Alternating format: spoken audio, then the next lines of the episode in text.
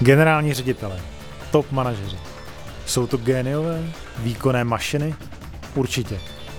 Jsou to také úžasní lidé se zajímavými koníčky. Poslechněte si jejich největší neúspěchy. Nebo jak by chtěli prožít svůj život znovu, kdyby měli tu možnost. Například já jsem chtěl být moderátorem. Dobrý den, Běla Mahovský u podcastu Job number one. Chtěl bych posluchače přivítat u dnešního speciálu. Jak dlouho musíte mít řidičák na kamion, abyste s ním obstojně odjeli dakarskou rally? Roky, tisíce najetých kilometrů? No kde pak? Táta Martina Macíka papír dostal v září dva tisíce dva a dojel do Jablonce pro nákladák a v prosinci vyrazil na Dakar. Dojel dvanáctý Jeho syn, Martin Macík junior, byl nejmladší řidič kamionu v roce dva tisíce patnáct. Chtěl bych tady Martina Macíka mladšího, juniora, přivítat. Dobrý ahoj, den. Martine. Ahoj, ahoj. Možná si můžeme tykat. Určitě. Sporták určitě. Rád. Uvítá. A chtěl bych tady přivítat jeho fotografa, který už hostem byl, což je Martin Ziegler. Alias, jakže tomu říkáte, tomu fotografovi? To tady asi nevím, jestli můžeme. Fakt to chceš tam jako také naplno říct. No tak ta přezdívka jsou tak jo, tak mediální mrtky je ta přezdívka. Doslova do písmene, jo. Tak a teď to máš od osmnácti. Ale překlad do angličtiny jsme ještě nenašli, tyjo, jak to udělat.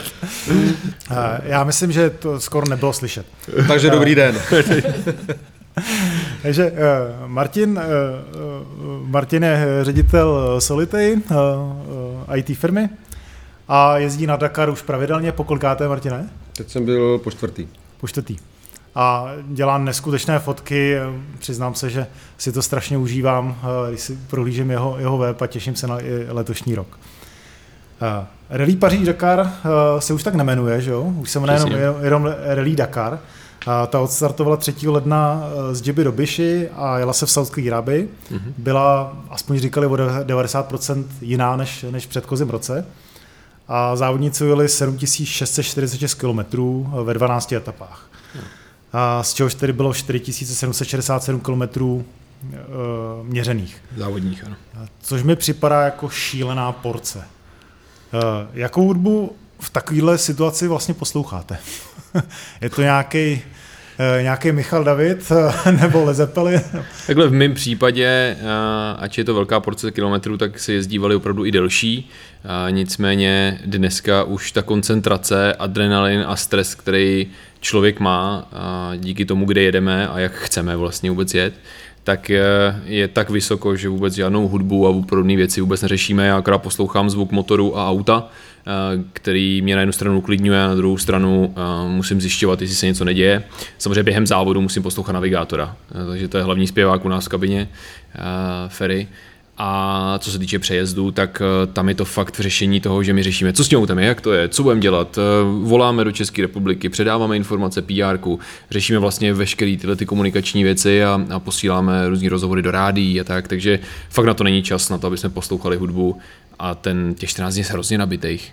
No on trošku kecá, jo, protože bývá zvykem, že navigátor má v kabině hlavní slovo, no ale díky tomu, že Mates jako jezdil jako navigátor, tak jsou známé situace, které my známe z té onboardové kamery v té kabině, kdy prostě Ferry řekne, jedeme tam a, a Mates říká, ne, ne, ne, ne, to bude zaručeně doleva, jo. A pak z toho vznikají takový kouzelný situace, že prostě my někde čekáme, prostě všichni jezdí nějakým krásným údolím, máme úplně nachystanou tu fotku, jak ho vyfotíme. A pak spoza nás, úplně z cizího hřebenu, přijede zcela zmatený Macík, jako, přiblíží se k té trati, jako jo, a teprve potom jako trefí, protože prostě to nedali, jako no. Takže občas jako je to i o tom, že jako Mates jako naviguje. Nicméně čtvrtý místo říká, že navigují dobře, protože jinak by nebyli, nemohli mít čtvrtý místo, kdyby nenavigovali dobře. Takže to máte bez hudby teda. Ano, naprosto. naprosto. Je to bez hudby. No, mě jenom k té navigaci napadá, můj táta učil v autoškole, mm-hmm. a, protože učil brance. No, kdo neví, co to je branec, jo, tak to je před odvedením na vojnu. Ano.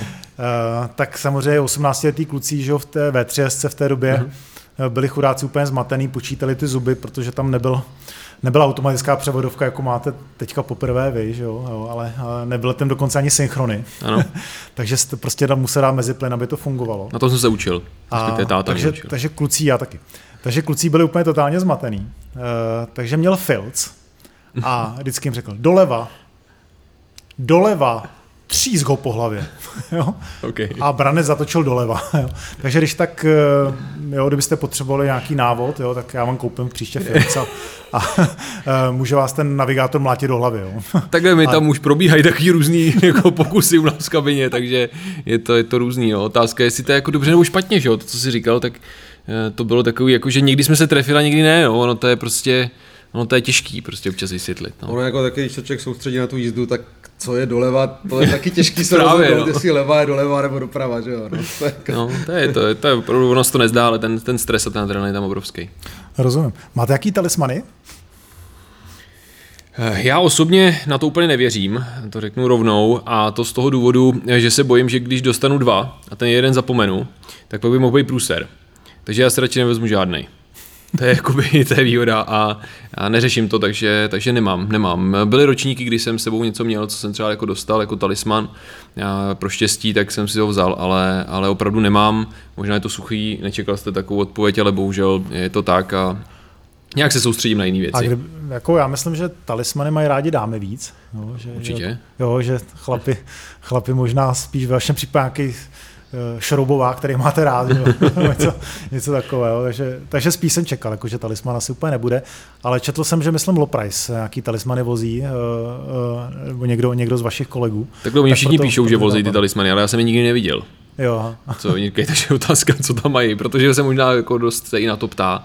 Jasně. A řeší se to. Je to možná mediálně zajímavý téma, takový talisman, ale v reálu talisman není ani místo, ani čas. No. Ne, ne, ne, to... rozumím, rozumím tomu. Vy jste vyhrál vlastně tři, tři etapy, celkově jste byl čtvrtý, ano. A, což obrovská gratulace. Děkuju, děkuju. A, a teď jste vlastně čerstvě tady vlastníkem zlatého volantu. Ano. A, takže asi nejlepší kariéra v životě, je to tak? A, tak takhle, otázka je kariéra jenom jedna v životě a tak já doufám, že samozřejmě bude ještě lepší, to se přiznám. Nicméně ten ročník, který uplynul, to znamená ročník dva tisíce dvacet a teď dva tisíce dvacet jedna je momentálně samozřejmě nejlepší.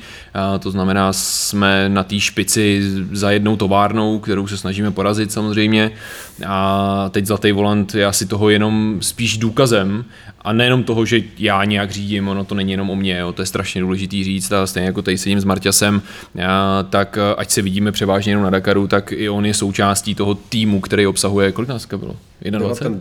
devatenáct? devatenáct? Tak, tak devatenáct a, a to je devatenáct borců, který prostě každý má svůj úkol a pokud ten úkol nesplní, tak to potom nesplní ten účel, který vlastně, za kterým my tam jedeme a pro který to děláme.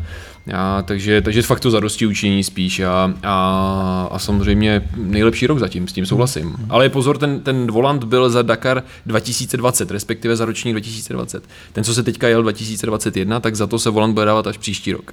Takže máte hezky našlápnuto, no, když se trošku, trošku podaří ještě, ještě něco dalšího. Myslím si, že to bude o tom, co se pojede v rámci České republiky a zda tady nebude někdo z nových lidí, kdo by uspěl v rámci různých českých motoristických akcí nebo podobně. A musel by to fakt být nováček, který by extrémně dobře uspěl, aby ten úspěch byl takhle velký. Mhm. Jste říkal vlastně ten tým, ještě bych se vrátil, že máte devatenáct lidí. No, na Dakaru. Se, na Dakaru. Na Dakaru. Hmm. Jak takový tým se vybírá? Hmm. to je, takhle, ono některý lidi jsme si nevybírali a tak nějak na nás zbyli, jako třeba tady Martin. Hmm. On si spíš teda vybral nás, to je taky důležitý říci a pak jsme si sedli a sedli jsme si nějakým způsobem lidsky a hlavně fungováním bych asi řekl, ale to musí říct víc, víc Marťas, protože my jsme se poznali, kdy, kolik už je tohle? Hmm, tak to je čtyři a půl roku. čtyři roky, pět let. Tak já jsem si vybral ty nejlepší, že jo? Protože mně to prostě přišlo, že když jít na, na Dakar, tak musíme s tím, kde je prostě nejlepší. No. Ale že prostě bylo nejlepší čtyři roky po sobě, tak to byla jako fakt jako sázka do loterie. A to je zajímavé, že jsi přišel zrovna, když se začal dařit. že by to spolu nějak souviselo. No, máš to asi jak jako naplánovaný, ale ne.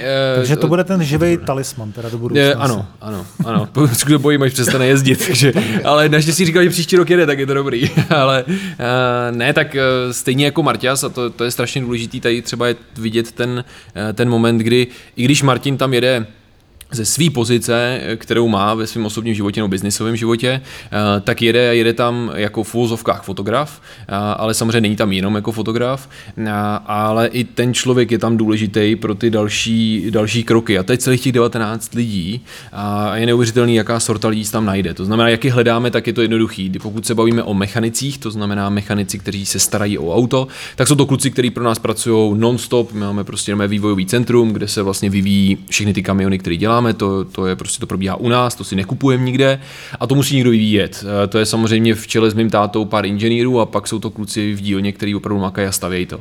Ten nejlepší z nich sedí u mě v kabině a, a vždycky podle toho, kdo to je, tak, tak podle toho se to střídá. Dneska to je David Švanda.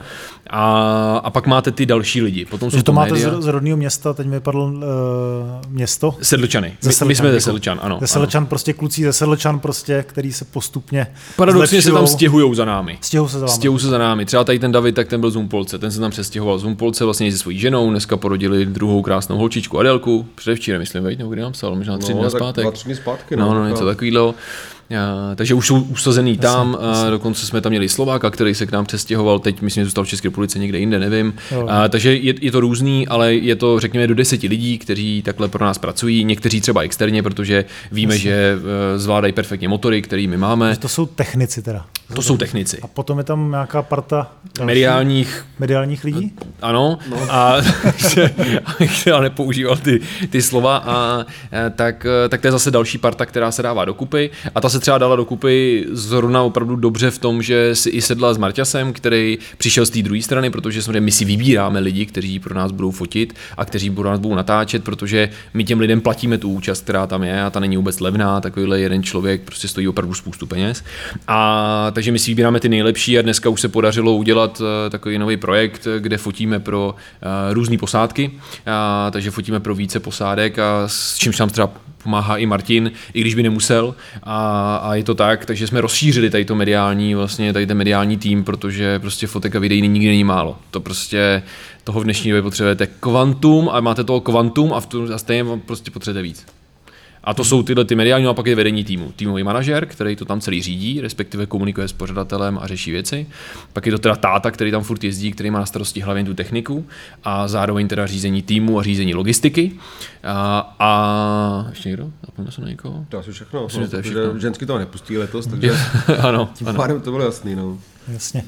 A co týká vlastně těch techniků, vy říkáte, že vlastně pro vás pracuje skoro deset lidí. Ano. Uh, Tam je úžasný, že jste vlastně začínali tak, nebo táta vlastně tak začínal, že si koupil starou Liazku, jo, jo, sám si ji předělal, asi, asi s nějakýma kamarádama jsem pochopil. Přesně tak. Jo, pak na druhý ročník s bývalým šéfem z krachovalé Liazky postavili nový vůz podle, ano, podle plánů. Ano, ano. Pak jste, bohužel teda Liazka to nepřežila, jsem pochopil přesně správně, tak, ta, ta značka neexistuje v současné době, nebo neprodává. Takhle existuje značka, ale, ale vlastní nějaká firma, která ji ani nechce prodat, když tak na tom chce jasně. samozřejmě zbohatnout. Jasně. A, takže vlastně vy jste přešli k Ivecu. Jak, vy, jak vypadá vlastně pak spolupráce s Ivecem? Je tam nějaká jako užší spolupráce, nebo jak tohle to funguje? Tady je důležitý v první řadě říct, že a, to auto, když se řekne Iveco, tak a, to označení toho auta je čistě podle toho, jakou máte kabinu, a potažmo, jaký máte znak vepředu. Samozřejmě jsou nějaké pravidla, nějaká homologace, podle které my musíme stavit auto, a bez toho to nejde. A ta říká, že kabina musí být ze sériové produkce a podle toho sériová produkce znamená teda, že za rok vyrobí víc než padesát takovýchhle kabin, respektive aut s takovouhle kabinou a podle toho je označení toho auta. To znamená, že my dneska jezdíme s Iveco Powerstar šest tisíc, myslím, že čtyři sta, teď mě verte úplně za slovo. A to je ten typ toho auta. A musíte mít identickou kabinu, my máme čumák, což je trošku jako rozdílný od toho všeho. A, a podle toho, a vlastně to je vlastně celý, co je z toho Iveco. A pak už si můžete postavit jakýkoliv auto chcete, pokud následujete ty pravidla, to je ta homologace. Je to nějaká bezpečnost, je to nějak, jsou to nějaký sériový díly, jsou to nějaký rozměry, je to nějaká váha a podobné věci. Ale my jsme se pustili do Iveca opačně, my jsme si pořídili motor Iveco, který jsme si začali vyvíjet. A to už je dneska pět let. Až chytneš měl slovo. No, v tom starým bylo Iveco motor. Už, už ve Frantovi byl Iveco motor. Liaz vlastně byl motor Iveco. Přesně tak, to už, už ve Frantovi vlastně. Ve Franta je tam kamion, to je ten, ten, ten Liaz, teď je Karel. To je prostě jméno. To je jméno, ano. Jméno toho konkrétního auta. Přesně, přesně, takže my už jsme začali vlastně v tu dobu, takže už dneska můžu říct vlastně, no, tak to je pět let, pět nebo už, už přes pět let, co si vyvíjíme motor Iveco, kde vlastně jsme si vyvinuli ten motor tak, aby byl konkurenčně schopný, protože my nemůžeme mít víc než třináct litrů. A dneska třeba pro zajímavost máme třináct litrů, tisíc sto koní téměř a nějakých pět tisíc newtonmetrů krouťák v ideální teplotě. Takže základ je jako původní motor Iveca. Přesně tak. A vy si ho měníte? Měníme různý hardware a hlavně software, s kterým pracujeme a vlastně vyvíjete, řekněme, že pracujete s nějakou křivkou, kterou máte k dispozici díky hardwareu, protože díky hardwareu tam máte nějaké množství koní a nějaké množství newtonmetrů, nicméně samozřejmě je daný tím podle toho, kolik tam přivedete vzduchu, který je nějak chlazený a zároveň kolik tam přivedete nafty. To je celý, to je celý princip. A spolupracujete teda jakoby s Ivekem nějakým způsobem jako s motorářem a že vám třeba pomáhají nebo jim dáváte zpětnou vazbu? V tomhle tom úplně ne. My jsme, my jsme spolupracovali s profíkama, co se týče vývoje motoru, a nicméně zjistili jsme, že táta je furt ten největší profík tady v tom, ať on říká, že je furt tiskař, tak od svých, já nevím, on už vyprávěl, už vyprávěl od svých patnácti let, co to od patnácti let, když tam šteloval toho svého pionýra a, a ladil se tam předstih, tak jak sám o sobě říká předstihový král, tak už tenkrát se s tím zaobíral. A ono opravdu to není žádný umění, vy musíte si s tím hrát, musíte vědět, jak to funguje, musíte znát ten motor a každý ten motor je ve finále stejný, pokud se nebavíme o elektromotoru nebo nebavíme se o tom, že tam chcete tři turba za sebou, to už potom jsou jiné věci a jiné propočty. Ale, ale zjistili jsme, že to šlo, takže, takže jsme se do toho pustili, měli jsme nějaký uh, vzor, když to řeknu, nějakýho motoru, s kterým jsme se mohli popasovat, no a postupně jsme to dopracovali až sem, kdy to funguje. Takže spolupráce s Ivekem tady v Turbu nebyla. Začala malá spolupráce s Ivekem v rámci nákupu náhradních dílů, který samozřejmě na ten motor potřebujete, protože ten základ je furt Iveco. A, takže jsme začali spolupracovat, dokonce jsme si od nějakého dílera Iveca jsme si půjčili mechanika jednoho, který s námi jezdí na Dakar, a tímto zdravím Romana, a, který teda asi, no, asi toto poslouchá nebude, ale je to tak, tak ten s náma třeba jezdil jen na Dakar, protože perfektně rozuměl motoru. A my máme takovou uchylku, jo? Každý Dakar jsme si dělali hlavu, třeba na motoru. A nemuseli jsme. Ale já ti ten tým trošku řeknu jinak. Jo? Rozdíl mezi Sedlčanama a Kamazem. Jo? V Kamazu máš prostě tisíc lidí, obrovská fabrika, jo? A tam těch tisíc lidí prostě řeší ty čtyři kamiony, které jdou prostě na Dakar a pak na Dakar odjede věc, který my říkáme modrá armáda, což je nějaký prostě sto čtyřicet prostě kamazáků, který tam prostě každý večer udělají přes noc jako čtyři nový kamazy, který pak jedou prostě na trať. Jo? A v Sedlčanech je prostě deset mechaniků, jo? Táta, vedoucí týmu, jo, Mates jako řidič, je navigátor a ti dělají tu stejnou práci s jedním kamionem a o prsa dojedou čtvrtí za těma třema kamazama. A ještě jeden prásklý, jo. Či to je ten, to je, to je ten, to nadšení, ten entuziasmus, jo, a třeba ten důvod, proč tam jako s nimi jezdím já, je, že jako ten závodní tým si představ jako svým způsobem jako firmu a má jeden jediný zásadní rozdíl, jo. Ve firmě máš horší a lepší zaměstnance. Ale v tom dakarském týmu můžeš mít jenom ty áčkový zaměstnance. Lepší, no. Jo, prostě bez toho to nejde. A kromě toho ten člověk prostě musí být fakt ultra profík ve svém oboru. Tak ještě tam musí fungovat ta týmová chemie, jo, protože když tam spíš hodinu, a když je pruser, jo, tak prostě ty lidi třeba jako nespí, jo, celou noc prostě makají, jo, pak jako jedou, pak zasmakají, pak zasjedou a pak se třeba daří, tak se vyspí, jo. A to musíš být jako velký fanda, aby tě tady tohle bavilo, jako jo. Prostě to tak, bez toho to prostě nejde, jo. Jinak bys, tě, jinak bys prostě nebyl čtvrtý za, za Kamazama, ale čtyřicátý za všem ostatníma. Hmm. No. A já jsem měl připravenou otázku, jak porazit Kamazy, teda, ale když tak poslouchám, tak to je skoro jako Unreal Quest. Jako. Ale já si myslím, že to jde, tak jako jestli, jestli, jestli letos je kluci porazili prostě třikrát, jo. A, a fakt jako čistě, krásně prostě a tak dál, jo, tak možná kdyby, kdyby prostě prasklo o dvě spojovačky míň, jo, tak, tak jsme možná byli druzí, na možná se nehraje, jo, ale jako možná to třeba příští rok neprasknou ty spojovačky, nebudou praskat žádný gumy, nebudou praskat žádný vrtule, což jsou v historii těch posledních let, jo, a najednou tam prostě budem, jo, jako, Deroj taky Kamazy porazil, jo? Je to prostě, je to určitě více věc náhody, protože když máš jedno auto, tak prostě máš mnohem menší redundanci, než máš ty auta prostě čtyři, jo? Máš ani méně lidí, kteří jsou třeba schopni to spadávat o té maratonské etapě, jo? Ale když máš prostě těch deset totálních prostě fandů, tak to jednou víc musí. Ne, těch, jako těch, to, toho štěstí je tam potřeba hodně a to samozřejmě potřebují i oni, jo? Ono, to, ono se to nezdá, ale Občas to prostě blbě sedne a jedete o metr někde jinde, než byste měl, a prostě konec závodu. To, to si člověk nedokáže představit. A ty, tu porce kilometrů, to, co jste tam řekl, tak si představte, že na každém z těch desítek metrů, z těch všech, to si můžeme spočítat, kolik to je metrů, a tak se prostě něco může stát a něco tam může být. A vy se s tím musíte poprat vlastně takhle. A nemůžete prostě si říct jako ježišmarja, tak teď nevím, zastavím. To, to nejde zastavit prostě. sto čtyřicet kilometrů za hodinu, deset tun, to nezastavíte prostě. No hlavně jako vem si, že jedeš čtyři sta kilometrů rychlostní prémii, jo. A těch prvních pět no, dojede v minutě. Jo. To je hrozný. Já říkám, já jsem byl čtyřikrát ještě, ještě jednou, ještě jednou jsem to nestihl. Jako máš rychlostní prémii, která má čtyři sta kilometrů, jo, a vědou, teda vědou ty kamiony. Ten měřený úsek. Jo, ten měřený úsek, jo, a vlastně jedou, prostě průměrná rychlost se blíží stovce v té poušti, prostě přes to všechno, přes ten binec, přes který se jede. A oni dojedou třeba v minutě, těch prvních pět nejlepších. Tak si prober, jakým způsobem musí tím terénem jet, jo. Dojeli jsme čtvrtí dvacet dva sekund za prvním. No.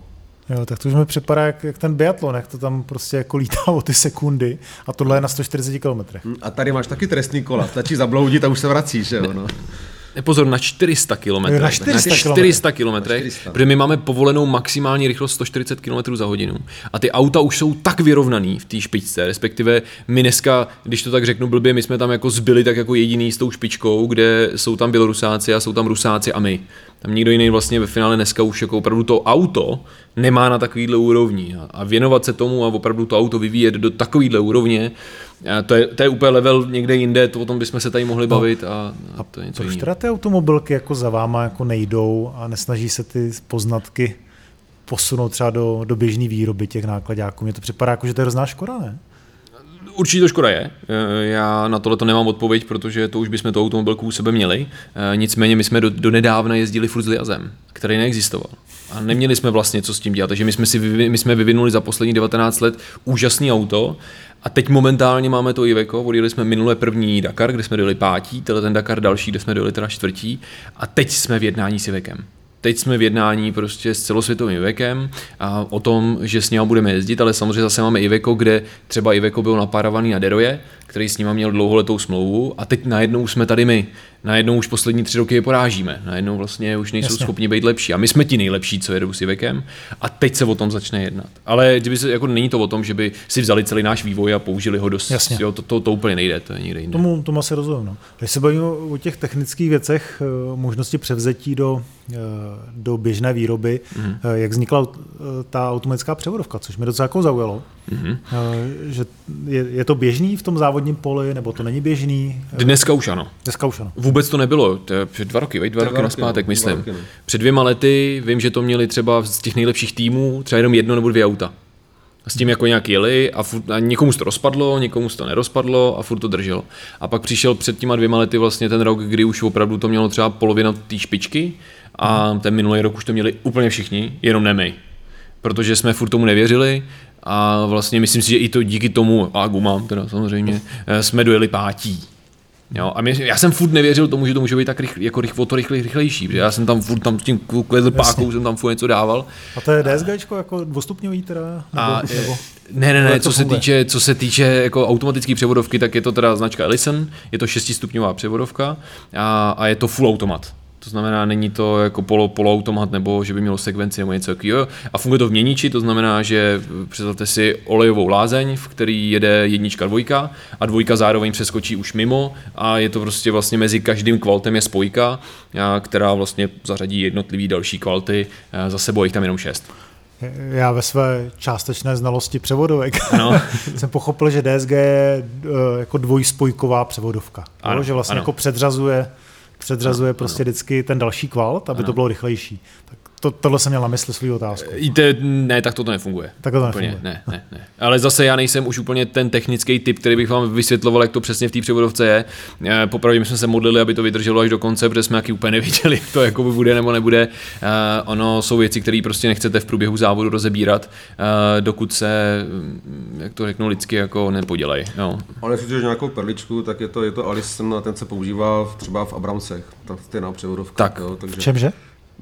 V tancích. M jedna a dva Abrams.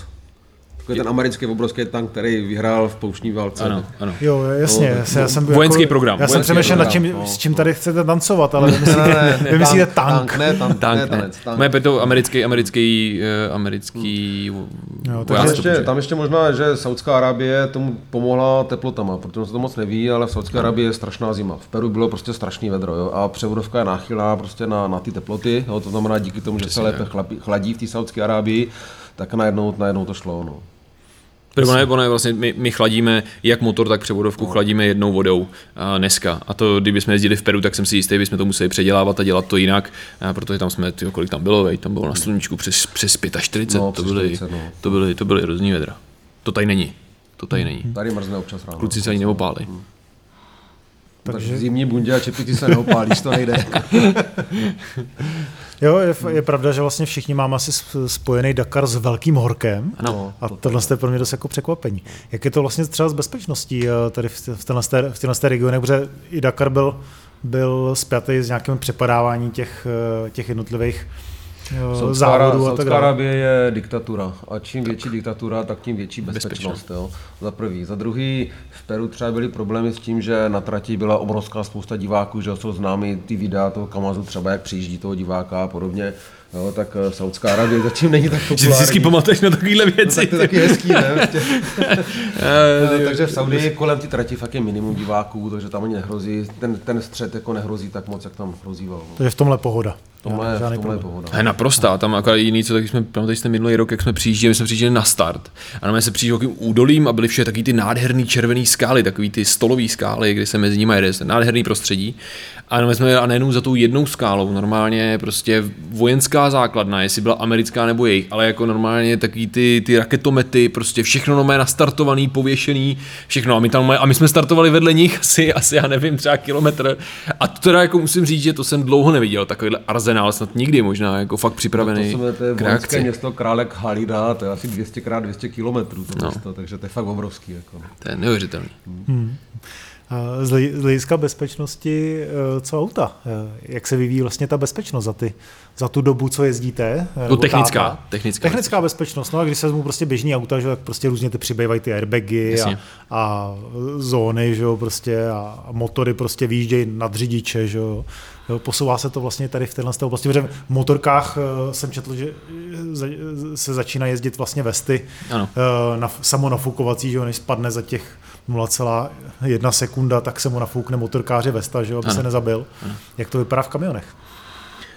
Tam nejsou takovýhle možnosti. Řekněme, že my přebíráme veškerý pravidla po uh, autech, jako takových. Hmm. Uh, to znamená, že největší asi kladení důrazů bezpečnosti je na samotný lidi, to znamená, že na nás. To znamená, musíme mít permanentně vlastně kontrola veškerý oblečení, kdy máme podvlíkačky, představte si prostě punčocháče, rolák, ponožky, to je všechno nehořlavý, kukla, nehořlavý, na tom kombinéza, nehořlavá, všechno to musím homologaci, takže všechno to stojí spoustu peněz, protože je to vlastně celý, a jenom to musíme, protože to je homologovaný, že to, ne, že to je z nehořlavého materiálu.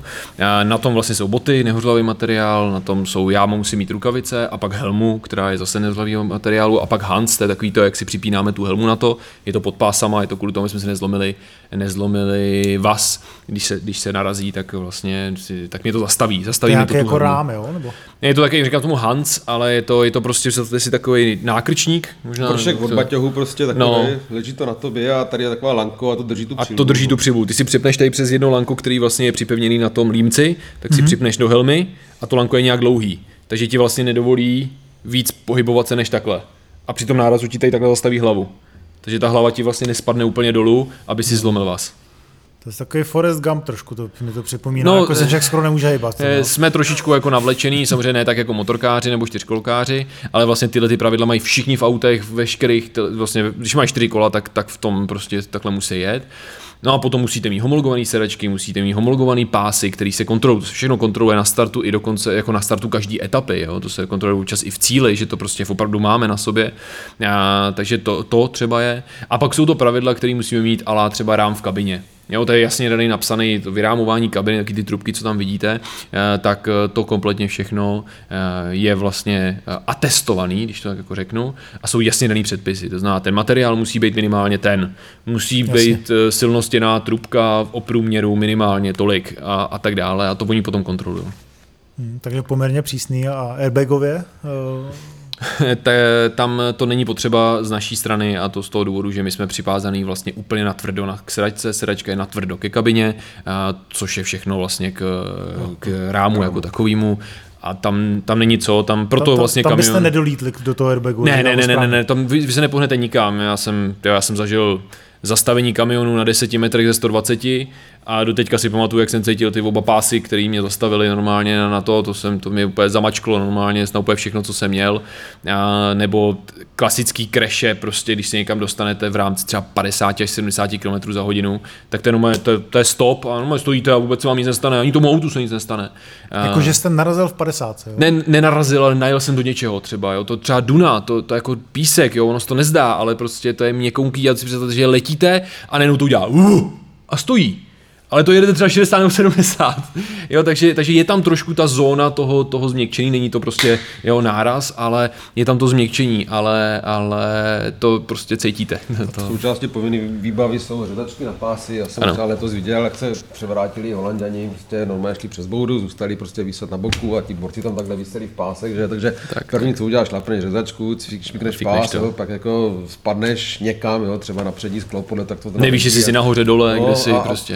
Jako lezeš ven, jo, čili prostě... Má jako, že nejsou schopný prostě to vycvaknout ten pás, jo, takže to jo, prostě zasekne. Fiknu jako padák. On, on díky to... tak je to problém, no. No, no, no. A hlavně, jak se, jak se dostane náraz, tak je možný, že se může jo, zaseknout. Vypadá a... to fakt jak, jak ve stíhačce, prostě sedíš ano. ve stíhačce, máš šestibodový pás, co ti nikam nepustí, airbagy nepotřebuješ, no. To, to, je, to je zbytečný, to je zbytečný. Proto třeba kamiony jsou náchylný na to, že si lidé lámou uh, obratle, respektive uh, páteře jako takový. Protože ten kamion je těžký a my jsme přivázaný vlastně na tvrdo, uh, tak se dostane vlastně do, do skoku nebo do nějaký rány a jak dostane k, k té ráně, tak my jsme přivázaný, nám se nemá co stát, ale když vám povolejí bříšní svaly, paradoxně, uh, tak potom se jakoby zhroutí stavba těla a tím pádem dojde ke kompresi uh, a jak dojde k velký kompresi, protože samozřejmě to asi všichni víme, že při sezení dochází k největší kompresi na páteř, tak při tom, jak, jak se dostane ta rána, tak se sednou ty páteře k sobě a může se stát, že praskne ta obratel.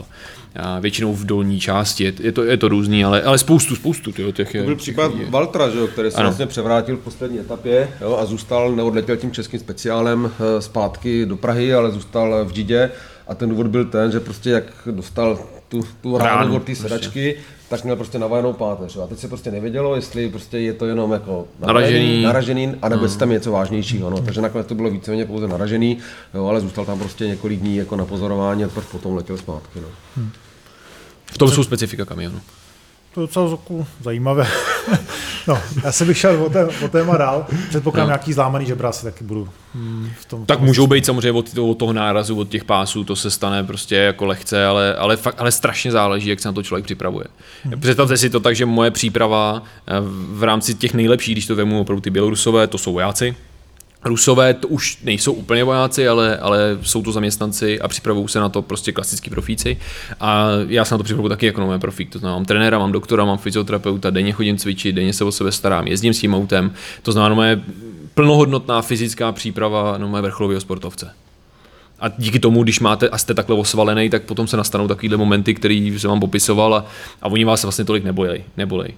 Já to tak prostě já, ale musí být v té kabině všichni samozřejmě takhle připraveni. Tělo je zpevněný, no. Ano. Já jsem v rámci covidu začal cvičit doma.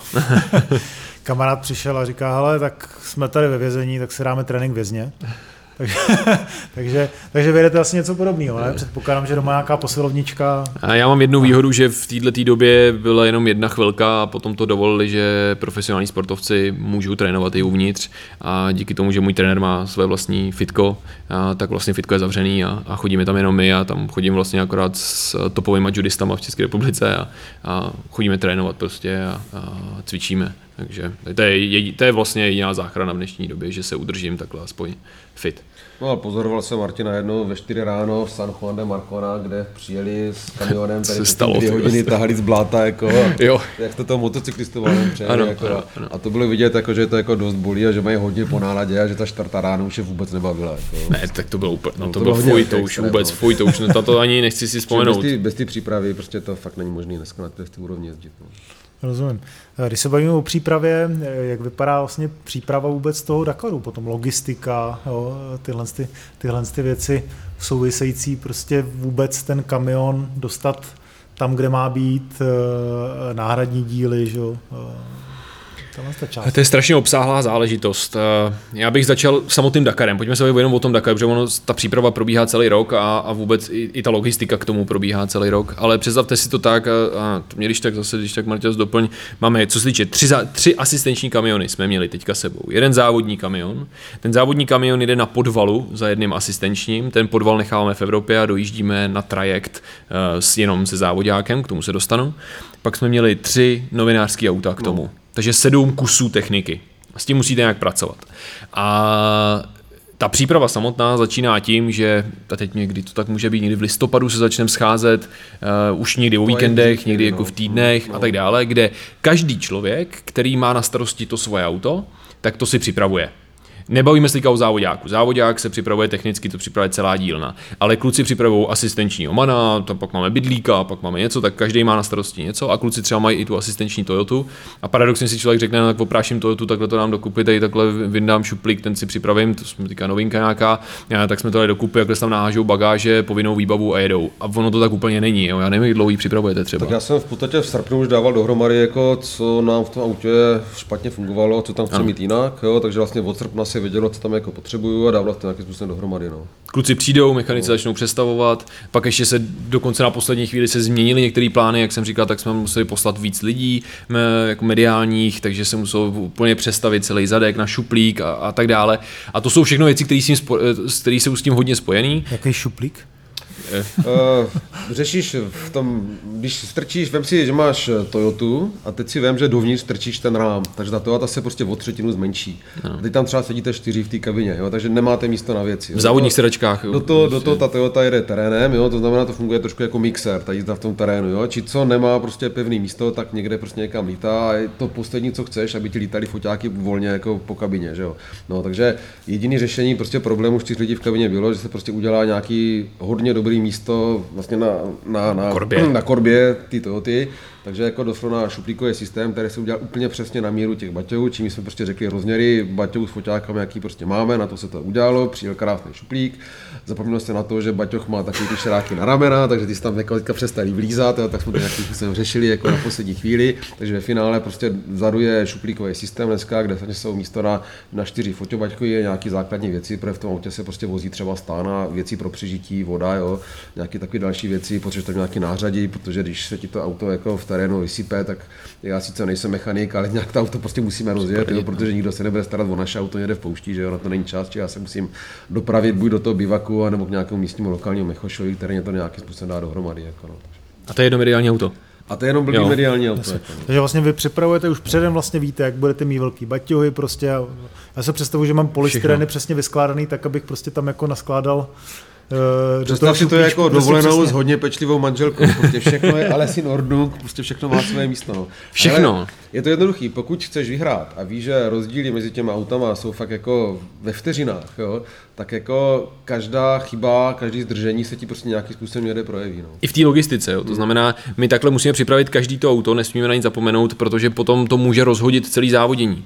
Jenom blbě, když ti kluky to někde nechá, mediální, teď se, když teď se o tom bavíme, je to jedno, jestli je asistenční, tak oni si musí nějak poradit. Já, já se přece nebudu plně vracet jako závodní auto, ale pokud to a ten asistenční kamion tam nemám, kde ho mám mít, tak potom přijedu a nedej bože, že přesně když ho tam nemám, tam kde má být, tak přesně se nám něco stane. Já tam přijíždím s tím, že to potřebuji opravit, mám tu možnost to tam opravit a pokračovat v závodě, ale on tam není a v ten moment pro vás končí celý závod prostě. To se blbě se to jako vysvětluje, ale tohle je na dělaný úplně přesně, jak to má být. No a my takhle vlastně, když to všechno připravíme, sebereme se, máme jasný datum, kdy je nalodění v, teďka v Marseille nově, sebereme se, přes celou Evropu tam dojedeme, tam jsou nějaký základní administrativní přejímky, technický, předáme to, odevzdáme, odevzdáme klíčky, oni to sami naložej na, na loď, to je nějaká firma, e, taky příběh sám o sobě, naložej, odvezou trajektem, tam to složej na nějak, do přístavu na nějaký místo a my až tam přiletíme, tak máme jasně daný termíny, tentokrát jsme to měli třicátého prvního a prvního, myslím, třicátého prvního prosinec a prvního prvního Vy tam přijdete, musíte předložit dneska všechny ty negativní testy a podobné věci. Jeden řidič na auto, vyzvednete si auta, přivezete a jdete si to celý projít, co vám zničili, co tam zrezlo, co odešlo, vyměníme altík, vyměníme prostě úplně všechny věci, které už vlastně máme vyzkoušený za ty roky a máme, jsme připravení. Jedeme na shakedown, tam to vyzkoušíme, aby že tam to auto funguje, táta ho nesnáší. Pardon, shakedown, to je vlastně takový, řekněme, poslední trénink před tím závodem, jo, kde pořád vytyčí nějakou terénní trasu, takový krátký závod a tam člověk může kroužit tak dlouho, dokud mu to všechno nesedne. No. Jasně. A z hlediska takhle ty, ty, ty dokonalý přípravy, to děláte jako nějak empiricky, nějak si to fotíte, nebo si to popisujete v nějakých směrnicích, pravidlech, jako, jak tohle to funguje? Jako? Děláme to devatenáct let Děláme to devatenáct a každý to rok stejně. Jako hmm. A furt to jako ladíte a zlepšujete. Ano, a máme opravdu lidi, kteří jsou za to zodpovědní a třeba náš týmový manažer je prostě, to je zase bedna ve svém oboru, krizový manažer, dneska už ředitel s asi více firem, předpokládám, z toho, co vím, co dělá, tak, tak je to člověk, který prostě třeba přijede a, a ví přesně, co kde má být, jaká povinná výbava tam má být, to je zase napsaný v pravidlech, takže on to všechno projde, aby to udělal. Technicky to zajišťujeme zase my všechno, to znamená, že budeme spět kluci v dílně. A, a, a k tomu teda samozřejmě, já to teďka furt opomínám, že se bavíme o technice, o všem, ale nesmíme zapomenout zase na další tým, který dneska už tvoří třeba, nevím, šest nebo sedm lidí a to je kompletně marketingový tým, a protože jedna věc je, že můžete být úspěšný, můžete dobře jezdit, můžete mít perfektní techniku, ale když potom neumíte dát vědět světu, tak v finále vám je to k ničemu, pokud potřebujete sponzory na to, abyste mohli jezdit. A, takže to už i tenhle ten tým se dneska připravuje a to už je zase moje starost. To znamená, já třeba nejsem v dílně a, a nemontuju s těma klukama furt a neznám to, nebo to auto znám dneska už do šroubku, ale, ale nejsem tam ten, který by tam šrouboval denně a třeba i připravoval ty auta. Jo. Takže jako, jestli chápu správně, tak váš táta je víc jako zodpovědný za ty technické věci. Určitě. A vy jako máte dvojroli řidič a plus ano, marketing a, ano, ano. a spolupráce se sponzorama a ano, s médiama. To je, to, to a táta je tím majitelem a vývoj techniky kompletně. No Martinův táta, ten v té klasické perdiš jako je fakt nějaký problém. Jo? Tam u tě se třeba něco kazí a teďka tam prostě sedíš osm večer, devět večer, deset večer a prostě jak mě nevíš. Tak vidíš prostě starý Macíky, jak přijde, začne se škarábat přes hlavu na opačný bradě a řekne hm, a teďka tady tohle zkusme ještě. Jo? A dost často má pravdu. Jo? Prostě on je takový ten člověk, který má vlastně to přirození nadání, prostě to dá dohromady a to taky potřebuje, bez toho to taky nejde. On mi furt říká, že tam nepojede a já mu říkám, že tam jako musí jít, dokud to nevyhrajem, hmm. protože tohle to nemá kdo udělat. A je to o tom, že si na sebe nechcete vzít tu zodpovědnost, že to tak je. O ničím jim to není. A to samozřejmě, když chcete po jednom z kluků mechanických, tak on si to nechce vzít na triko, protože on nemá tolik zkušeností. Tátovi přece jenom už dneska je padesát pět a opravdu těch zkušeností má hodně. On sám jel, vlastně byl na devatenácti Dakarech, to je, to je, to je nesmysl. Jako, jo? A s tím, že vlastně příští Dakar, to bude můj desátý, a on jich má za sebou, jestli se nepletu, teď osm, devět, devět Dakarů, myslím, že má za sebou a, a můj to bude, protože jeden zrušili a, a můj to bude desátý, takže tolik už opravdu těch Dakarů máme za sebou a, a ty zkušenosti jsou prostě k nezaplacení. Hele, a ještě má jednu strašně takovou důležitou roli, on, on je ten, který ten tým juicuje. Jo, prostě znáš to, jo. Vlastně máš firmu a potřebuješ tam prostě někoho, toho top manažera, který tam prostě nastoupí, jo, a když prostě je fakt nejhůř, tak je to ten, který prostě tu firmu pozdvihne prostě a oni makají. Já jsem zažil několik hodně kritických momentů, kdy prostě... Každý Dakar. Jako... No, každý Dakar, dobře. Tak nejhorší byl možná ten, kdy jasně v Peru jsme vypadli z té hlavní soutěže a ty jsme tam prostě seděli, všichni byli totálně prostě schlípli a přišel, přišel Kocol, starý Macík, jako říká, tak, tak co, jako jo, tak tady budeme jako další týden sedět, anebo pojedeme tu druhou půlku. No a jeli jsme druhou půlku, druhou půlku jsme víceméně vyhráli, jo, byť v tom nějakým semi Dakaru mezi kamerami jsme byli nejlepší a bylo to díky tomu, že fakt on dokázal v tom nejhorším momentu, který byl úplně nejtěžší, jsme byli úplně na dně, jo, tam prostě přišel, jako co tady borci sedíte, tak jako tak, tak, tak snad jedem, ne? A jelo se. Jo. A, a teď je to prostě kruček po kručku a tahle ta role je prostě nesmírně důležitá. Jo. Protože ten manažer, když nedokáže ten svůj tým vyhecovat, tak ten tým nikdy nebude fungovat. Jo. V bitvě taky. Jo. Když tam nastoupí ten plukovník a neřekne, hele kluci, tam ty na druhé straně jsou zlí a prostě a ten svět bude špatný, dokud my je nepomlátíme, tak tady to funguje úplně podobně. Jako, je v první linii, no, to je, prostě. To prostě tohle je strašně důležitá role, jo. Čili prostě já si nedokážu třeba představit, že by tam prostě nebyl, jednak je tam ta technická znalost toho auta a jednak je tam prostě to, že vlastně on má tu historii, on má to charisma, který člověk potřebuje k tomu, aby tam prostě na ty, na ty roli seděl. Jako všichni prostě ví, že to zažil, takže ví, o čem prostě mluví, jo. A do toho má tu schopnost prostě v pravý okamžik říct to správné slovo a to je strašně důležité. Teď a to je možná důvod, proč já tam jezdím. To je krásný příklad toho, jak se člověk musí chovat v vlastní firmě. Jo, to, je, to je prostě škola života, protože ten Dakar, to je, člověk třicet let buduje nějakou svoji firmu, ale každý Dakar je jiný. A člověk vždycky začíná z nuly, všichni mají stejný čas na začátku a teďka někam jedou. Jo? Čili za těch dvanáct dní toho Dakaru prostě proběhne život té firmy, který nějakým způsobem dopadne, buď k vítězství, vyhráli jsme, jsme Apple, nejbohatší firma světa, anebo k tomu bankrotu, že člověk nedojede. Jo? Tak je. Že pro vás je to vlastně jak je inspirace, si chápu správně, prostě, kterou si přenášíte jako do, do, do biznesu, no. do biznesu z hlediska nějakého krizového managementu. Jednoznačně, jednoznačně. To je prostě vidět, jak, jak podvinout ten tým, který na tom fakt není dobře, jak ho dostat nahoru, tak tady se člověk dokáže naučit neuvěřitelné věci. No. Ale já biznisově ani a pracovně samozřejmě nejsem takhle daleko a vůbec to se nedá srovnávat, ale i mě, co se týče práce a vůbec práce s lidma, fungování v týmu a podobně, mě to neuvěřitelně posunulo za těch posledních deset let. Prostě dokážu dělat úplně jiné věci, než si normální třicetiletý člověk. Hmm. Já bych se vrátil možná ještě k tomu, k tomu marketingu, protože to jsme, to, mm-hmm. tohle to téma jsme nedokončili. Vy jste říkali, jste jako zodpovědný vlastně jako za, za marketing, za ano. komunikaci se sponzorama, za, za tuhle oblast. Jak to funguje, celý ten kolotoč toho, aby ty zákazníci, ve vašem případě vlastně jako sponzoři zákazníci, byli spokojení a dali vám potom vlastně peníze na další ročník? A já si myslím, že to není nějaký jednotný pravidlo a, a jednotný systém, jak pracujeme, a protože každá firma potřebuje něco jiného, každá, jako když jsou nějaký pravidla, tak prostě stejně si je musíte vohnout podle sebe a vůbec toho, co chcete dělat a, a na co narážíte a jaký problémy jsou třeba, co ta firma chce, zda chce pracovat s produktem, chce pracovat se značkou. A to, to je opravdu strašně, strašně různorodá záležitost a, a nedá se to říct, prostě tady to je ten směr a takhle to děláme a je to nejlepší. A, takže my spolupracujeme vlastně s každým z našich reklamních partnerů, spolupracujeme opravdu individuálně. individuálně. A to znamená, že a když vezmu našeho generálního partnera Big Shock a nebo potom další firmy, které pod náma jsou, ať už je to třeba Ivar nebo U N C S nebo Silmet, to jsou taky ty největší, co jsou okolo nás, a tak opravdu ke každému z nich přistupujeme naprosto individuálně a každý třeba to dělá úplně jinak. A tady v tom případě, jak jsem říkal, jak neexistuje pravidlo, ale pro mě asi bych řekl takovým tím nejzásadnějším, co je, tak já to dělám podle sebe a podle toho, jak si myslím, že to je dobrý a starám se o svoje fanoušky, starám se o to, co my děláme, nestarám se o to, co dělají ostatní, nesnažím se být podobnej těm ostatním, protože v rámci motorsportu a v rámci vůbec dakarského závodění si myslím, nebo dneska už si troufám i to říci, jsme opravdu ti, kteří určují ten směr, kterým se má vydat a vlastně pro Dakar, jako samotný Dakar, děláme v té České republice maximum, aby jsme vlastně rozšířili vůbec to tu škálu těch lidí, kteří sledují Dakar samotný. Když jsem začal, tak mě sledovalo dvacet tisíc lidí. Za další ročník už mě sledovalo čtyřicet tisíc lidí. Další ročník to bylo osmdesát tisíc lidí. A dneska za těch pár let, který jsem závodil jako za volantem, tak jsme se dostali, že mě sleduje aktivně kolem půl milionu lidí. A to, to už opravdu v rámci motorsportu není málo. A to se bavíme jenom o sociálních sítích. A dopracovali jsme se na to, že dneska nově teďka jsme dokončili takovou dokumentaci, my tomu říkáme dokumentaci, to dokumentuje poslední rok, veškerý mediální výstupy, televize, rádio, T V, rozhlas, potom sociální sítě a tak dále.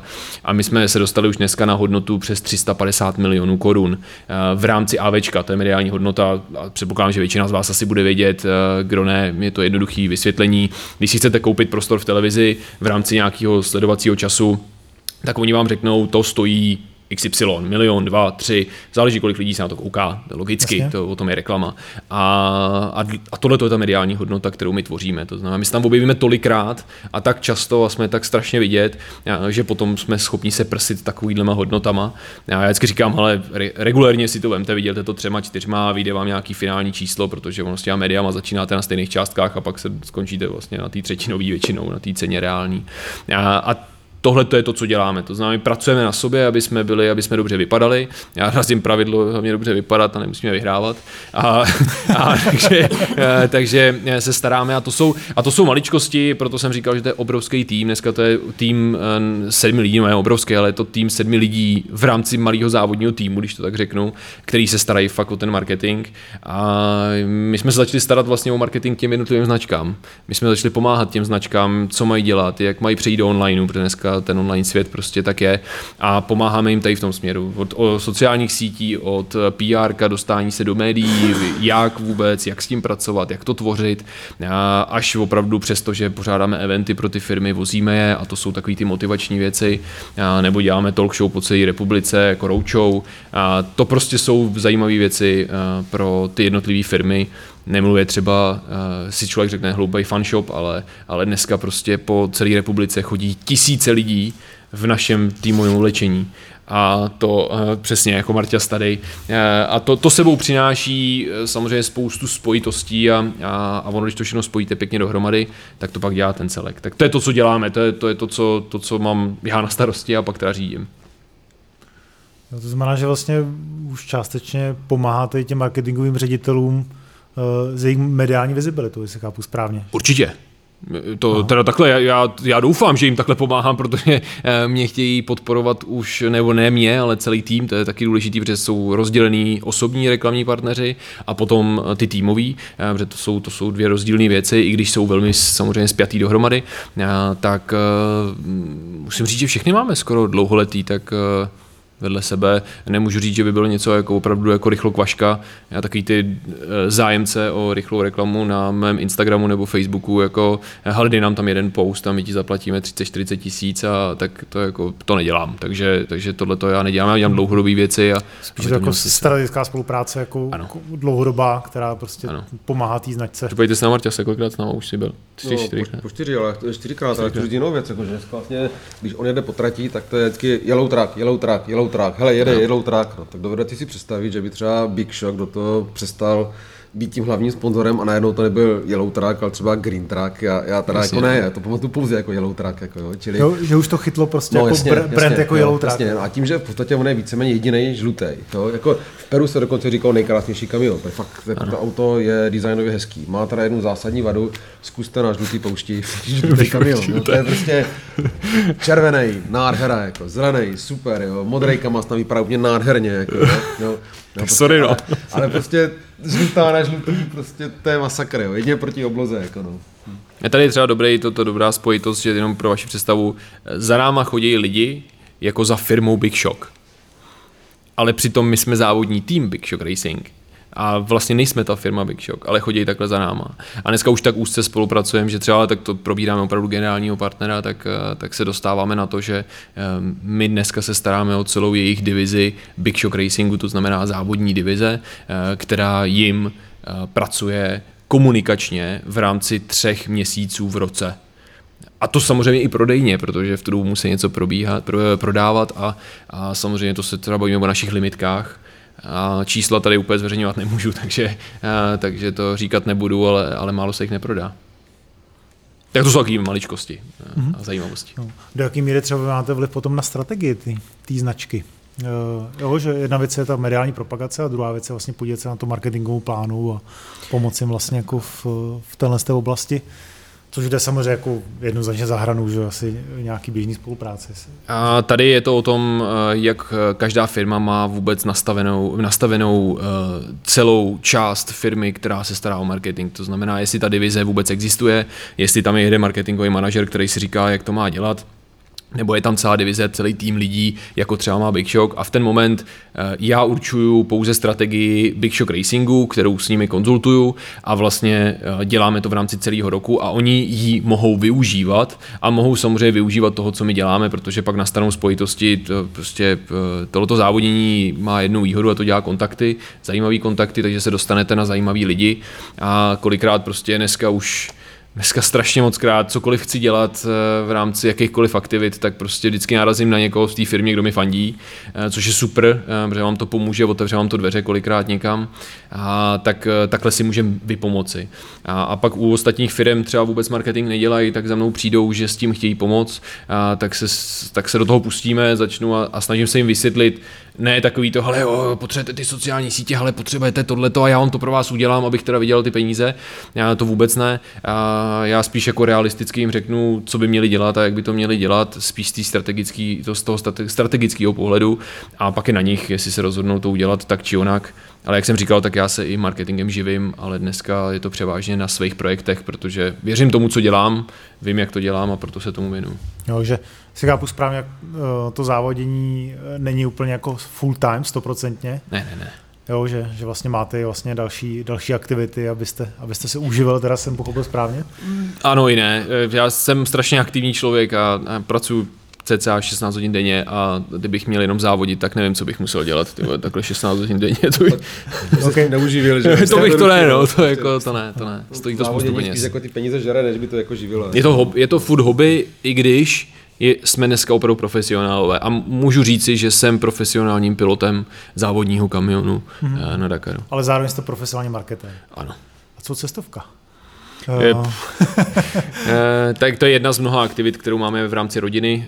E, vůbec celá moje rodina je hodně podnikavá, a, ale co se týče cestovky, jak já jsem začal vlastně pracovat, já jsem vystudoval vysokou školu, já jsem, táta mě vzal, takhle mě strčil do cestovky a řekl mi, hele, tady potřebuji, abys dělal papíry, tady abys dělal tohle, já jsem studoval marketing a finance, a postupem času jsem se to naučil v rámci reálního provozu, e, to myslím si, že to byla škola, prostě, kterou jsem přesně potřeboval, a pak už jsem to přerost v tom, že už jsem vlastně začal jezdit po celém světě, i jsem se staral o skupiny velký, prostě čtyřicet členů, kde jsem jim akorát překládal, dělal jsem jim taky od toho guida, abych jim pohlídal, abych jim řekl, kde mají být, protože čtyřicet lidí prostě musíte udržet někde pohromadě. Tím jsem procestoval celý svět, všude možně, a, a pak, jsem se, pak jsem se vrátil a, a pak už jsem začal dělat jiný, jiný aktivity. Hmm. Takže cestovka, cestovka stále běží, nebo? A cestovka stále, stále běží, běží, teď teda trošku jako, no, jasně, teď to trošku neběží, teda bych řekl, teď je to, teď je to plonkový, ale ano běží, ale to jsou opravdu takový, řekněme, hodně V I P záležitosti, je to hodně na míru, je to o tom, že ten člověk se rozhodne chtít něco, co prostě normálně nejde zažít. Já vám dám příklad, přišel za náma kamarád z Harley Davidsona, doteďka si to pamatuju, přišel za náma a řekl nám, hele, já chci do Severní Koreji. My jsme si mysleli, že si dělá srandu. No a za dva roky jsem tam byl i já, i táta. takže, Myslím, takže jsem to sešel. Já jsem pochopil, že ta cestovka vznikla, takže na Slovensku vám důny nestačili, jo? Že jste začali, začali jste jezdit do... Do Tuniska. Do Tuniska? Do Afriky, ano. Jo, a vlastně se sponzorama jako jste, jste vlastně dělali první první tréninky. Zájezdy a tréninky, ano. Tak to začalo? Tak. Uh, ano, ano, ne samotná ta cestovka, ona, ta samotná cestovka začala tady s těma aktivitama, zároveň s aktivitama golfu, uh, protože to vlastně dělá tátova přítelkyně, která se zajišťovala vůbec jako golfový výlety po celém světě. A najednou se začalo jezdit sem, takže se vlastně využívaly veškeré aktivity cestovní kanceláře, protože vy potřebujete tu cestovní kancelář, která se vám zaručí za to, že někam dostanete klienty, že něco uděláte, a než se domluvat s někým jiným, tak jsme to řešili sami za sebe a postupně se z toho vyvinul velký, řekněme, kolos nebo velká cestovka, která zajišťovala veškeré naše závodní aktivity, a nejenom naše, ale i našich reklamních partnerů, i našich přátel a, a všeho kolem, protože samozřejmě to se hodně nabaluje a veškeré ty aktivity, které děláme, tak se nabalují. A k tomu jste ještě něco vytiskli, jo? To, no, no, tak když to bychom tady byli strašně dlouho, kdybych to měl všechno takhle vyjmenovávat. Ale... Majmičku, takže nějaký to auto a ještě to, něco, na, něco natankovali na té no, benzínce a, no, tak, no. a, a já už to jenom... Hele, mě se rád zjevla jiná věc, představa jako Martine, že jde chodíš po, já nevím, po Berátkách, po náměstí s tím deštníkem, za tebou čtyřicet oveček a ty jim říkáš, tak tady je náměstí spatel. Ne, ne, já jsem nedělal jako takhle průvodce, vůbec ne, já jsem jenom zajišťoval, že prostě ten hotel bylo to připravený tak, jak mělo, a, a vůbec byli jsme se pojeli na výroby, třeba incentiva, incentiva, prostě firemní zájezdy, a, a já jsem, když jsem simultánně překládal výrobu traktorů, prostě někde v Americe ve Fargu, Fargo, prostě nádherný místo, jako na severu někde Ameriky, tam vůbec nic není a silnice jsou širší tyhle, než normálně ty cesty na té poušti, kde jezdím. Tak si dotýka pamatuju, jak jsem simultánně překládal, a normálně jsem po hodinovém překladu jsem si šel lehnout. A od té doby jsem to nechtěl dělat. Tak to jenom mezi řečí. Já tady ještě, Martina mě kouká, mě napadá otázka, jak je to spolupracovat takhle jako s ředitelem, jako šéfuje vás tam, nebo... Ježiš, to bude stěl. No, jak, to, jak to vypadá takováhle spolupráce, že jste jako o generaci mladší, že asi odhaduju zhruba. Já ho tak vůbec neberu. Vůbec tak neberete mm, prostě. Mm, já, já musím teda říct, že já, takhle on se hrozně dlouho tajil tím, co dělá, když s náma jel. Minimálně teda přede mnou, možná ne před tátou, ten to věděl. Ale vlastně my jsme vůbec nevěděli, co dělá. A jako dlouhou dobu. Ne, opravdu jsme to nevěděli. Vůbec jsme to nevěděli, kdo to je, co to je, respektive byl to náš kamarád, byl to nějaký Martin Ziegler. A dobře fotí. A dobře fotí a ta, každý rok se hlavně zlepšuje, což je strašně důležitý. A, a, a bylo nám fajn a, a fungovali jsme, co jsme řekli, jeden nebo druhý, tak to vždycky platilo, což předpokládám, že i tak je a, a kvůli tomu i spolu spolupracujeme. A vlastně to přerostlo do něčeho, co je tady, teď, teď tady sedíme a, a, a známe se, takže neberu ho, že by byl ve věku mého táty. A to jsem si vůbec nepřipustil, až když mi řekl, že je po druhý dědek, ne, no, říkal, že jo, po třetí, po třetí teďka po třetí dědek, tak, tak mě to vůbec, jako, vůbec bych to ani do něj neřekl, že jo, jak to vidíte, tak on jak, jak, jak to asi moc nepracuje a furt cestuje někde, tak, tak, tak je jako i takový mladý vypadá. No ne, ne, ne, ne, jsme, ne jsme dostali do podcastu, tak to bylo docela náročné. S kalendářem. Pojďte se, a on s námi odjede na měsíc doma na Dakar. Ne, to, to jsou, to jsou no. Takže takhle, takhle ho opravdu nebereme, a, ale víme, že když něco řekne, tak, mm. tak to je a, a samozřejmě je to prostě, jak, jak já říkám, já fakt říkám, že Dakar je prostě přehlídka ega a je to o tom, že musíte být sebevědomí, když chcete dělat to, co, to, co děláte a já jsem strašně rád, že Marta se jak řekl, prostě já jsem chtěl jít s těma nejlepšíma a v ten moment on tam jde s tím, že ví, že prostě když řekneme, že se něco musí nějak udělat, tak on jde a tak to udělá. Což je klobouk dolů, klobouk dolů. Já, jako, já jak jsem mladý, tak s tím mám problém, ale... Já jsem na Dakaru dělník, prostě co starý Macík zavelí, to já prostě udělám a nepřemýšlím, jako jo, prostě to nemáš čas přemýšlet, jestli to je dobře nebo špatně, jako prostě. Jdeš a uděláš to. A víš, že někdo si myslí, že to je dobře, jo, a když si myslí, že to je špatně, tak jako OK, tak můžeš, máš právo to říct, tak to říct, jo, ano, ano. Jo, ale jako... Jdeš a uděláš to. Jo. Samozřejmě se k němu chováme, jako... Jak vám takováhle role jako vyhovuje po, po tom, co člověk jako řídí jedenáct jedenáct a půl měsíce velkou firmu no, a najednou vlastně být v té roli. Za prvý se bojím, že doma taky nejsem ředitel, jo, to možná byl velice krátce, jako, že to tak jako nefunguje.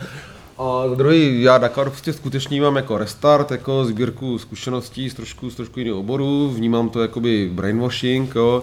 Baví mě to v neposlední řadě a dneska jsem určitě rád, že jsem tomu týmu nějaký způsobem taky platný, jo. Tak a, a tam jako rozhodně se nehodlám chovat, jako, jako nejsem tam ředitel, jako, jo, protože jo. Jsem taky dlouho neříkal, co dělám, to tak nějak náhodou vypadlo jako ze mě. Jo, tomu. To vůbec jako s tím nějak nesouviselo. To měl bych pár interních joků, který tam proběhly, ale, ale nebudeme tady vytahovat. Rozumím. Takže příští rok předpokládám, že budete bojovat o, o zlatý volant znova. Já doufám taky. So, kromě Dakaru ještě děláte nějaké další závody, které tomu můžete přispět? Ano i ne, respektive ano, jezdíme, nicméně jsou to všechno závody, které jsou hodně tréninkový, ale samozřejmě dopomáhají k celé aktivitě po průběhu celého roku a jak už jsem říkal, jak jsme si vybudovali tu fanouškovskou základnu, kterou jsme si vybudovali, tak dneska už opravdu spoustu lidí čeká na to, až někde budeme závodit. My jsme třeba hrozně oblíbení v Polsku, kam ve Španělsku, kam jezdíme na takový malý víkendový závody a tam jede vždycky ta špička těch aut, což je třeba deset až patnáct aut, motorkářů je tam třeba jako do deseti v té špičce a tak všichni jako tam odjede tato ta špička a pak třeba jako půl hodina nic, protože my jsme kamiony, takže startujeme až jako poslední. A ty fanoušci tam všichni čekají na to, až přijede ten kamion, až přijedeme my. Jako, jo. A, a to, to je jako hezký a, a člověk tam jezdí rád, když to takto má, i když tam není nějaká velká konkurence. Ale je to o tom, aby jsme testovali auto, aby jsme testovali nový prvky, protože my fakt vyvíjíme každý rok, celý rok. A snažíme se přijít prostě s tím, aby jsme byli zase o trošku rychlejší, o těch pár vteřin a k tomu potřebujeme ty závody. Kolikrát do roka vás fanoušci můžou vidět?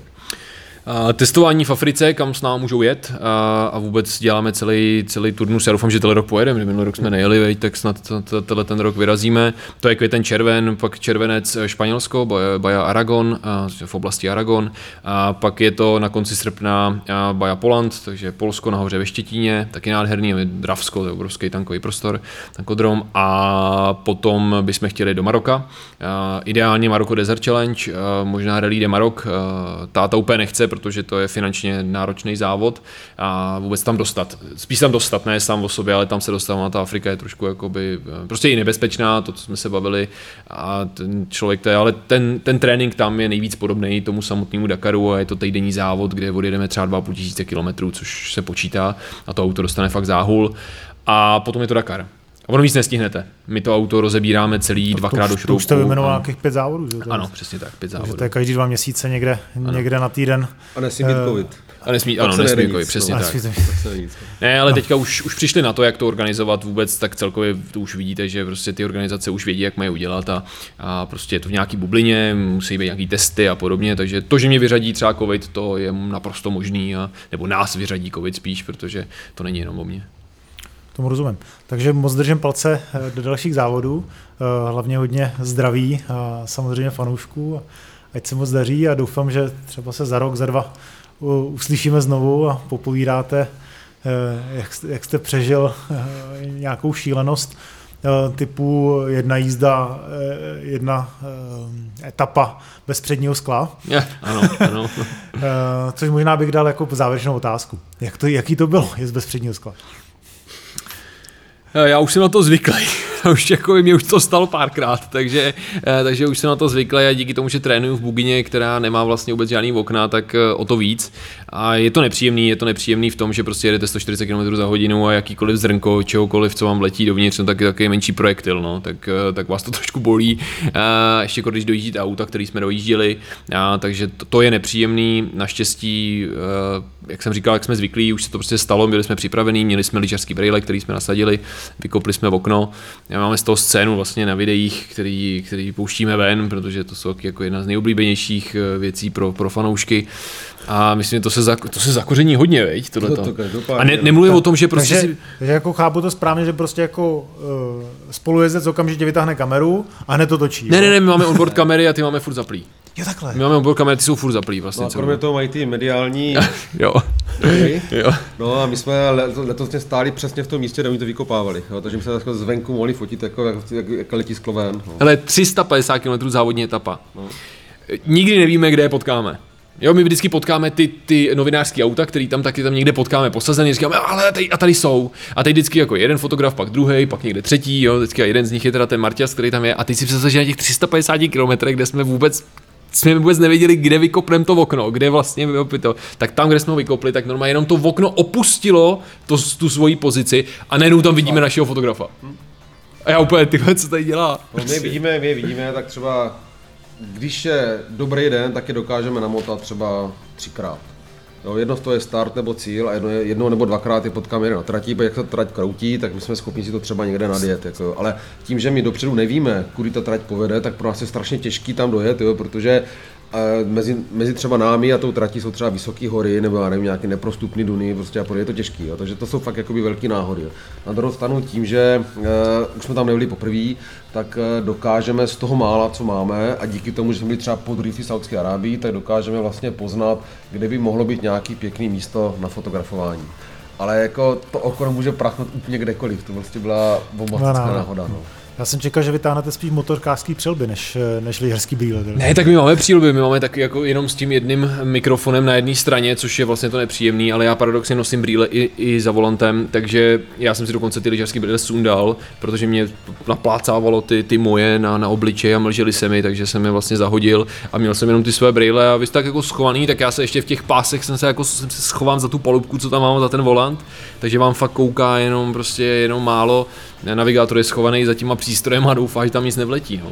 Tak nám tam jednou letěl pták. Mechanik si zavřel oči. Ano. ano. ne, ne, tak tam je... Přijedou černoši potom, jo. Ty to fakt vidíš, mě ty černý, černý no, obliček, no, no. Přijedou, když jsou tady ty brýle, jak mají tady obtisknutý. Vlastně. Tak držím palce, takových situací se děje co nejméně. Děkuju. A jak jsem říkal, hodně zdravíčka, moc krát děkuju za úžasný rozhovor. A přeju, přeju ať se podaří druhý volant. Já už jsem ale řekl cepín, ale... se konečně podaří ta dakarská bedna. Ten, ten, ten, ta dakarská bedna, bedna je podstatná. Bedna, no. bedna, bedna je cíl příští rok, jednoznačně. Uh. Jsem se dostávám jediný zprávy tady od Marťase před Dakarem, že tenhle rok už teda to bude ta bedna, jo, protože jak tam nejedu. Určitě. pak, pak za měsíc to přijde znova, pak je to nějaká intenzita týdne a pak když tam letíme, tak jako jak si už letíme pro tu bednu. Uh, ne, tak jak jsem říkal, to sebevědomí tam je potřeba, protože bez něj se fakt jet nedá. Uh, Statistika je svinstvo. šest, pět, čtyři a pak je co? Pak je tři, jedna. tři, no jedna může být, jako ty bylo úplně super, jako, jo, ale tři už je bedná. To je pravda. No nicméně děkuju za pozvání, děkuju za tu možnost, konečně jiné povídání a hezké povídání. Díky. Tak jo, tak já taky děkuju.